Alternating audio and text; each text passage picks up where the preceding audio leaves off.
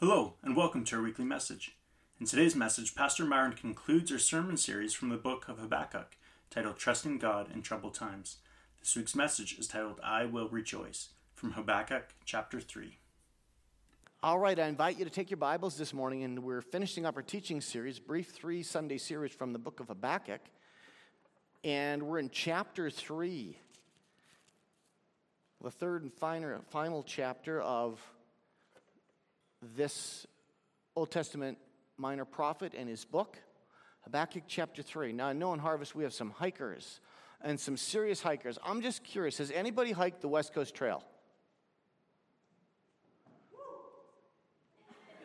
Nathan has. That's a serious hike. I have not. I just know people who have, like Nathan. 75 kilometers of hiking through very challenging terrain in the Pacific Rim National Park on Vancouver Island. It takes about a week. But how about this hike? The Appalachian Trail goes from the state of Maine, just below the Canadian border, all the way to the state of Georgia in the south. And it is 3,500 kilometers long. Now, that's a serious hike. Back in 1990, a guy by the name of Bill Irwin he took on and completed the entire 3,500 kilometers of the Appalachian Trail. Now, it's an amazing accomplishment, but he by no means was, is the only person to have accomplished that feat. Since 1936, more than 20,000 adventurers have braved the elements and sleeping on the ground and forded streams and all the rest of it to hike from the state of Maine to Georgia in the southern United States. But here's the thing about Bill back in 1990 he became the first ever blind person to hike the Appalachian Trail. And there's Bill with his trusted friend, German Shepherd Orient. Back in 1990, at the ripe old age of 50, Bill, a recovering alcoholic, and having found life transformation and freedom through faith in the Lord Jesus, set out with his canine friend Orient to hike the Appalachian Trail and that they did. His motto for the journey, which he repeated throughout 2 Corinthians chapter 5 and verse 7, we walk by faith, not by sight. That was his motto. Took him 8 months. And along the way he estimates that he fell 5,000 times. On average, that's 20 tumbles a day. He experienced hypothermia. He broke a couple of ribs he got more scrapes and bruises on his hands and knees than he could ever begin to remember. But with his friend Orient, they started the journey together, and eight months later, they completed it, and he made that 3,500 kilometer hike by faith and not by sight. Max Lucado recounts the story. And he notes that every one of us in life, we are also on a journey, on a long, steep, and winding journey. And as followers of Jesus, that journey is our faith journey in the Lord Jesus Christ. And along the way, inevitably, we encounter some challenging terrain. And we may even get roughed up a little bit. But the question is this how on a journey through life, through the journey with Jesus that's by faith and not by sight, how do we experience and live in a growing and confident trust in God, even in troubled times? Because along the way, inevitably, we bump into challenges as we take on this hike, this journey that is life. That brings us to the third chapter of the book of Habakkuk, because that's exactly where the prophet found himself. As we come to this chapter in Scripture, externally, not much had changed for the prophet. His people, God's people, the citizens of Judah, they were still far from God. God's necessary and strong discipline against his people, the citizens of Judah, it was imminent. God's judgment against the Babylonians was still far into the future. So, externally, as we come to this third chapter, nothing really had changed for the prophet. In fact, arguably, things had gotten worse. But internally, inside the prophet, something had changed in a profound way.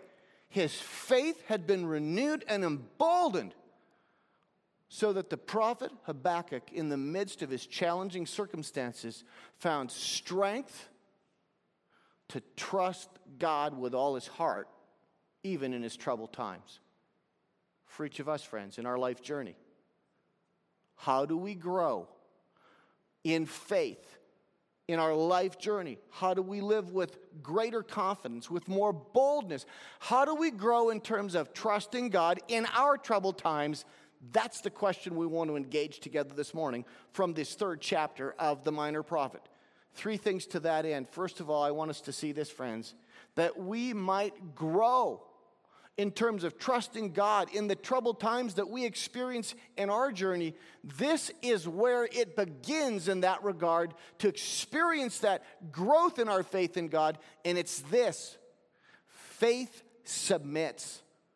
The prophet of God found himself in a place where volitionally he submitted to God, he surrendered, he yielded himself to God, even in the midst of his confusion. Look at verses 1 and 2 a prayer of Habakkuk the prophet on Shigionoth. Lord, I've heard of your fame. I stand in awe of your deeds, Lord. Repeat them in our day. In our time, make them known. In wrath, remember mercy.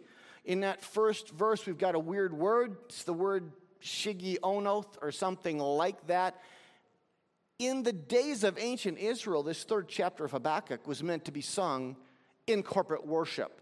So, likely that's a word that points to the instruments, a stringed instrument that would accompany the singing of this particular chapter in Scripture. But what I want us to see in the verses is how the prophet arrived at a place in his life in the midst of his confusion. Not everything was answered for him, not everything was clear. He nevertheless arrived at a place in his life where he yielded himself to the Lord God. How would we infer that? Notice what he says Lord, I've heard of your fame. I stand in awe of your deeds, Lord. Repeat them in our day. In our time, make them known. In wrath, remember mercy. The word for Lord there is the Hebrew word for God, Yahweh. And Yahweh speaks what of the Lord our God? Of the fact that He is great and He is good and He is faithful. And everything that Yahweh says He will do, He absolutely, ultimately will perform, for Yahweh keeps His word. So the prophet said, Yahweh, Lord God, the God of our forefathers, Abraham, Isaac, and Jacob, I acknowledge your greatness your awesomeness, and I confess that I am in awe of you, Lord God, who you are and what you have done. It was an expression of the posture of his heart in that moment of surrender to God. Remember back in chapter one, the prophet of hard questions for God, tough questions for God. Look what is going on, Father God, in the lives of your citizens, your people, the people of Judah. They're so far from you. Why are you not doing something? And then in chapter two, we noted that Habakkuk registered, noted his complaint with God. Having asked the tough questions, having voiced his complaint, having expressed his confusion, now the prophet arrived at a place where he said, God, I'm going to submit to you. I don't have it all figured out. Not all of my questions are answered, but I know this you're Yahweh. You're faithful. You're unchanging. You're totally good for your word. So I choose to submit to you. And then he added this statement In wrath, remember mercy. What was he talking about there, referring to? Habakkuk arrived at a place in his life where he understood the plan of God, though he had questions around it.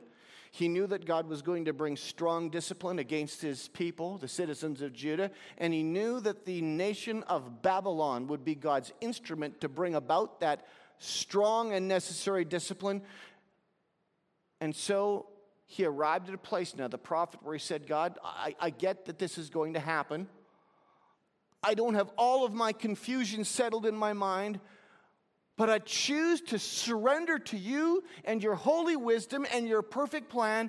And when you bring your discipline against your people, please remember to have mercy to them. In other words, the prophet had surrendered himself and his people to the plans and purposes of God, though those plans for Habakkuk and the citizens of Judah were going to be difficult indeed.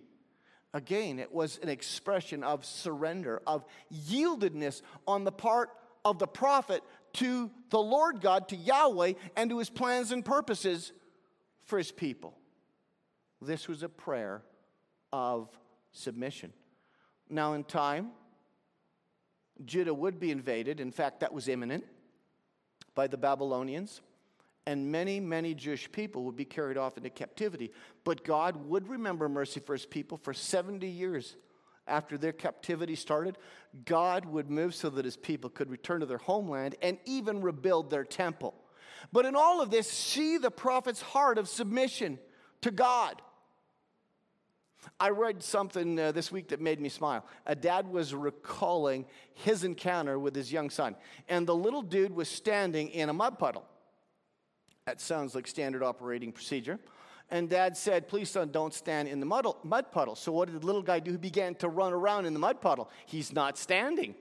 That's good. Dad said, Okay, don't stand in the mud puddle. Don't run around in the mud puddle. So the little guy walks in the mud puddle not standing, not running. Now he's walking. Uh, we had a couple kids like this who were always looking for the legal loophole. Finally, the little guy, very defiantly, looks at his dad and edges right up to the puddle with his toes just sort of hanging over. And he looks back at his father. And I smile at that again, and I think maybe many of us identify with it because you know, we've seen that, we've experienced that with our own kids. Uh, you know what else? I've been like that kid, and maybe you have too. A little bit defiant in the face of the Father and His direction and what He's trying to speak into my life, into our lives. Actually, if you don't mind, Father God, I'd like to control my own outcomes. Friends, we've noted as we've studied our way through this series, it's fine to ask God our hard questions. He's totally okay with that. There's a breadth in God's mercy and love for us to ask our hard questions of Him, for us to express our emotions, even our anger, when we're confused and hurt. It's okay, as the prophet did, to register our complaint with God. But at some point, that we might experience our faith growing and gaining in confidence, a trust in God even in troubled times, it's so necessary that we arrive at a place like the prophet did, where we say, Father God, I've sort of vented to you, and I don't have all of my questions answered or everything sorted out in my own mind, but you are the Lord, you are Yahweh, you're faithful, and you're good, and you're great. And so I choose in this moment to submit, to surrender, to yield my all to you preacher from another era, Andrew Murray once said, God's ready to accept full responsibility for the life wholly yielded to Him. That we might experience a growing trust in God, even in troubled and challenging times. Well, as Habakkuk models for us, that begins with this a faith that submits to God, yields to the Lord and His wise purposes, even when we don't understand them all. Here's the second thing that we might experience a growing trust in God in troubled times, faith sees. Faith sees the Lord. And we're going to see this now in verses 3 to 15, where the prophet steps back, and in verses that are classic Hebrew poetry, he reflects on the past and ways in which God demonstrated to his people that he was the Lord over the nations and over nature let's just pick some of the highlights here to get a sense of what the prophet is doing as he chooses to see God by faith and the ways in which God had acted in the past. Verse 3 God came from Teman, the Holy One from Mount Paran. His glory covered the heavens, and his praise filled the earth. Those two mountain ranges are in southern Israel, in the southern Sinai. They border the nation of Egypt. So, what the prophet was doing here is he's looking back to the days of the Exodus. And when God, under Moses' leadership, brought the children of Israel out of the land of slavery and into freedom, they ultimately arrived at Mount Sinai. And what happened there? God came down upon the mountain with thunder and lightning, and it all shook. And God met his people and he gave to Moses his righteous laws for the nation of Israel. Those laws are sort of in their condensed version boiled down to the Ten Commandments. So he reflected on a time in which God powerfully, powerfully met his people. Now, in the original, after the first part of verse 3, there's a Selah, which just means pause, ponder that, reflect on that, reflect on the amazing greatness of, and goodness of God in our past, in how he met his people and his servant Moses at Mount Sinai. Let's skip on. Look down to verse 5. Plague went before him, pestilence followed his steps. In Israel's past, God had sent those plagues to get King Pharaoh's attention. So that ultimately Pharaoh would let God's people go. The prophet very intentionally recounted that work of God in the nation's history. Verse 6 He stood and shook the earth, he looked and made the nations tremble. The ancient mountains crumbled and the age old hills collapsed, but he marches on forever. I think that the prophet there was looking back again to that time in which the people of God were encamped around Mount Sinai and God came down in power and the mountain shook. Now, I read these verses and we're reminded of the greatness of God. The prophet says, What? All he had to do was look and the nations trembled. Now, I don't know about you, but I had a teacher like that in grade six. All Mr. Ackerman had to do was look. I mean, raise the eyebrows, not even raise his voice. And you knew that it was on. The prophet says, This is the character of our God, and he demonstrated that in our past. Skip ahead to verse 11. Sun and moon stood still in the heavens at the glint of your flying arrows, at the lightning of your flashing spear. What's that talking about? Remember that time in history when Joshua and the armies of Israel were pressing the battle, and all they needed was a little extra daylight. And God made the sun stand still. Over and over and over in these verses, poetically, the prophet is reflecting on the mighty acts of God, the greatness of God, the glory of God as made real and manifest in the lives of his people in days gone by. Verse 13 You came out to deliver your people, to save your anointed one. You crushed the leader of the land of wickedness, you stripped him from head to foot. With his own spear, you pierced his head when his warriors stormed out to scatter us, gloating as though about to devour the wretched who were in hiding. You trampled the sea with your horses, churning the great waters. In those verses, the prophet was looking back to the hallmark miracle of the Old Testament. The hallmark miracle in the Old Testament is what? The parting of the Red Sea and God delivering his people, even as the armies of King Pharaoh chased down after them. The hallmark miracle in the New Testament is the resurrection of our Lord Jesus Christ. But here, here, the prophet goes back to that day when it looked like it was game over. The people were up against the Red Sea, but God parted the sea so that his people would be saved and delivered over and over in these verses. The prophet chooses to see God in faith and all the ways in which God acted in might to deliver and save his people in the past over and over and over. Friends, remembering how God has acted in our past, that's hugely important, isn't it? Do you know why? Because we forget things. I'm walking out of the house, and I mean, you cannot leave your house without your device, right? I mean, life would come to a screeching halt without it. I can't find it.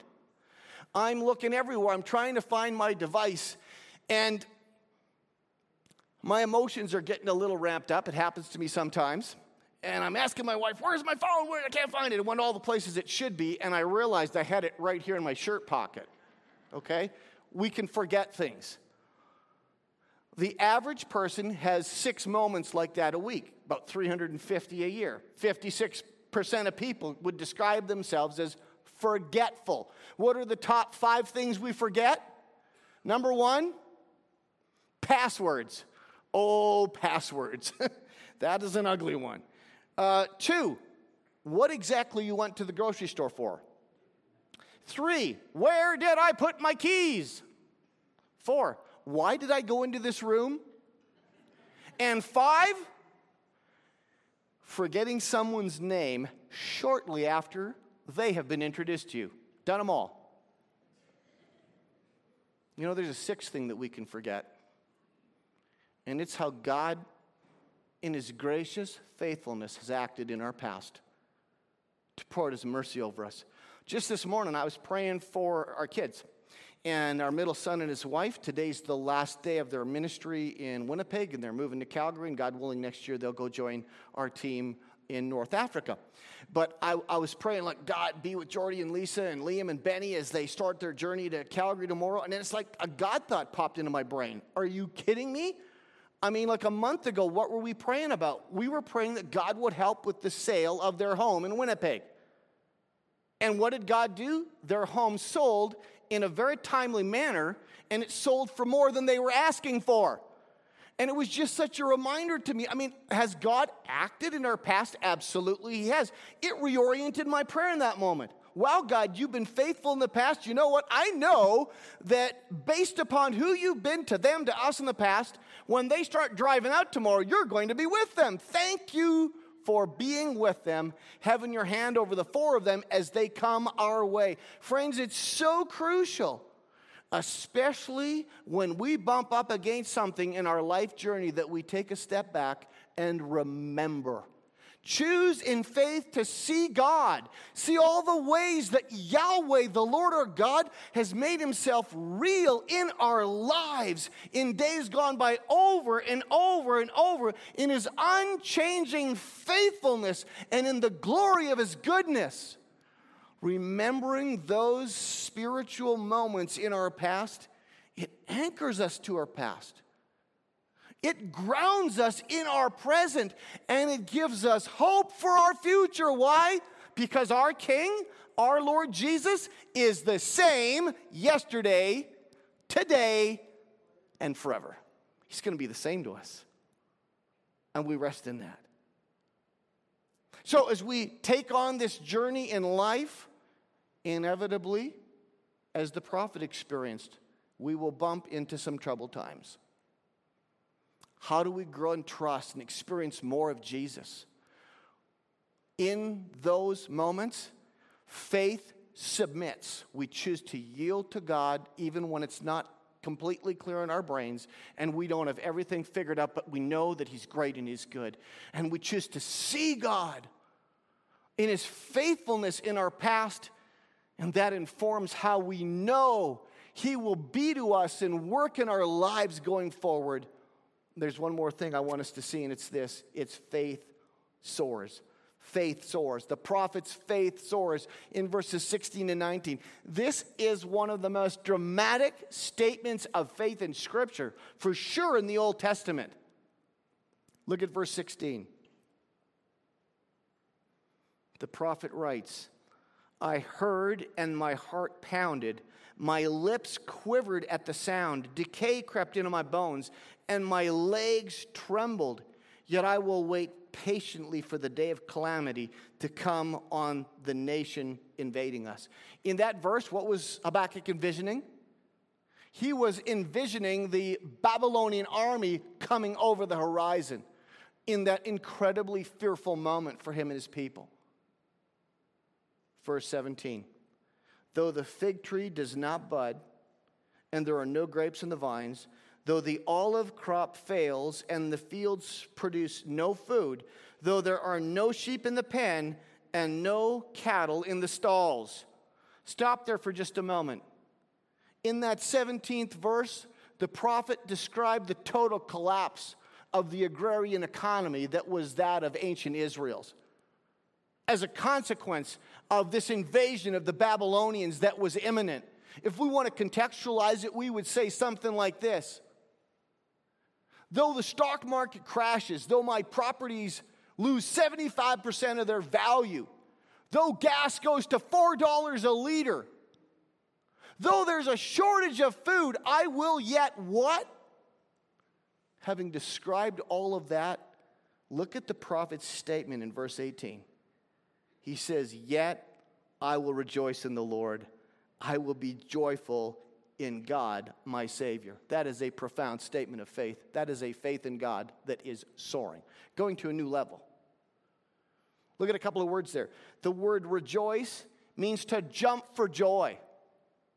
The word joyful would picture something like a child in delight, just, just twirling before their parents and before others, kind of dancing.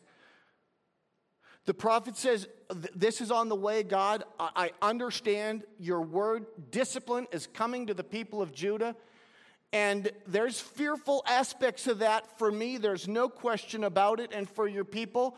But nevertheless, I will rejoice in you. I will be joyful in God my Savior. Again, it's an incredible statement of faith. And on what basis could the prophet make such a statement? Look at verse 19. The sovereign Lord is my strength. He makes my feet like the feet of a deer. He enables me to tread on the heights for the director of music on my stringed instruments. On what basis could the prophet of God make this incredible statement of faith in God in the face of so much uncertainty? He could make that because the sovereign Lord God Almighty was his strength. Now, we live in a world that uh, will often tell us that when you bump up against things, when you experience challenges, I mean, you need to harness some positive thinking. You need to harness some positive thinking. I want to suggest to you that coming up against those moments isn't so much about having positive thinking as it is about having proper thinking. And if you're in Christ Jesus by faith, here's the proper thinking as we journey through life, as we take on that hike, and in time encounter some challenging terrain. We rejoice, we step out in faith, in a faith that's bold and confident, because the sovereign Lord is our strength. The strength of the Lord is a personal faith. The prophet says, The sovereign Lord is my strength. But it didn't end with Habakkuk. Take the word my out of there and put your name in place. The sovereign Lord is my strength in the face of life's challenges, in the face of life's difficulties, things that are so difficult for me, things that on balance don't make sense. In the midst of it, I can trust God with a growing faith in troubled times because the sovereign Lord is my strength. It's personal to me. And it's powerful strength. I mean, we're talking Almighty God, the God who is the Lord whom the prophet had described in verses 3 to 15, who parted the Red Sea, who came down on Mount Sinai, who met his people, who delivered them from the hand of Pharaoh. That's the sovereign Lord. He was the very personal strength of the prophet, and he is our strength as well. Now, think of it this way if you're in Christ Jesus by faith, the life of the risen Lord Jesus Christ has been poured into your life. The power of God has been poured into you. That's fact. You know, if the life of Rory McIlroy could be poured into me, oh my goodness, my next golf game would be awesome.